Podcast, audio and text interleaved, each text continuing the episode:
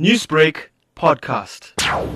Reaction here in South Africa were called out uh, to the Waterloo area by a resident who walked up to the Shembe church uh, and found a body lying in the train area.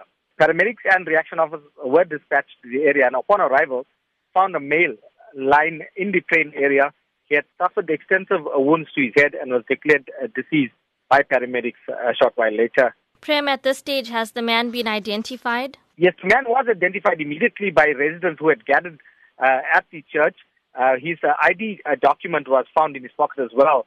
Uh, that provided his full identification terms of his ID number and his date of birth. And the circumstances surrounding his death, has that been established? No, it hasn't, but uh, the South African police services from Verulam were on scene and a murder case has been opened. Detectives were interviewing uh, witnesses in the area while we were in scene a short while ago. In recent times, we've seen at the north of Durban women that have been raped, robberies, and also bodies that have been found. Your team is out monitoring the area. What seems to be going on? We have uh, rapes in one particular area on a weekly basis. We find bodies in another part of Verulam uh, on a weekly basis. The crime has surged to an extent where we need more law enforcement, more visible policing to curb this. It's, it's actually out of hand in the Verulam area.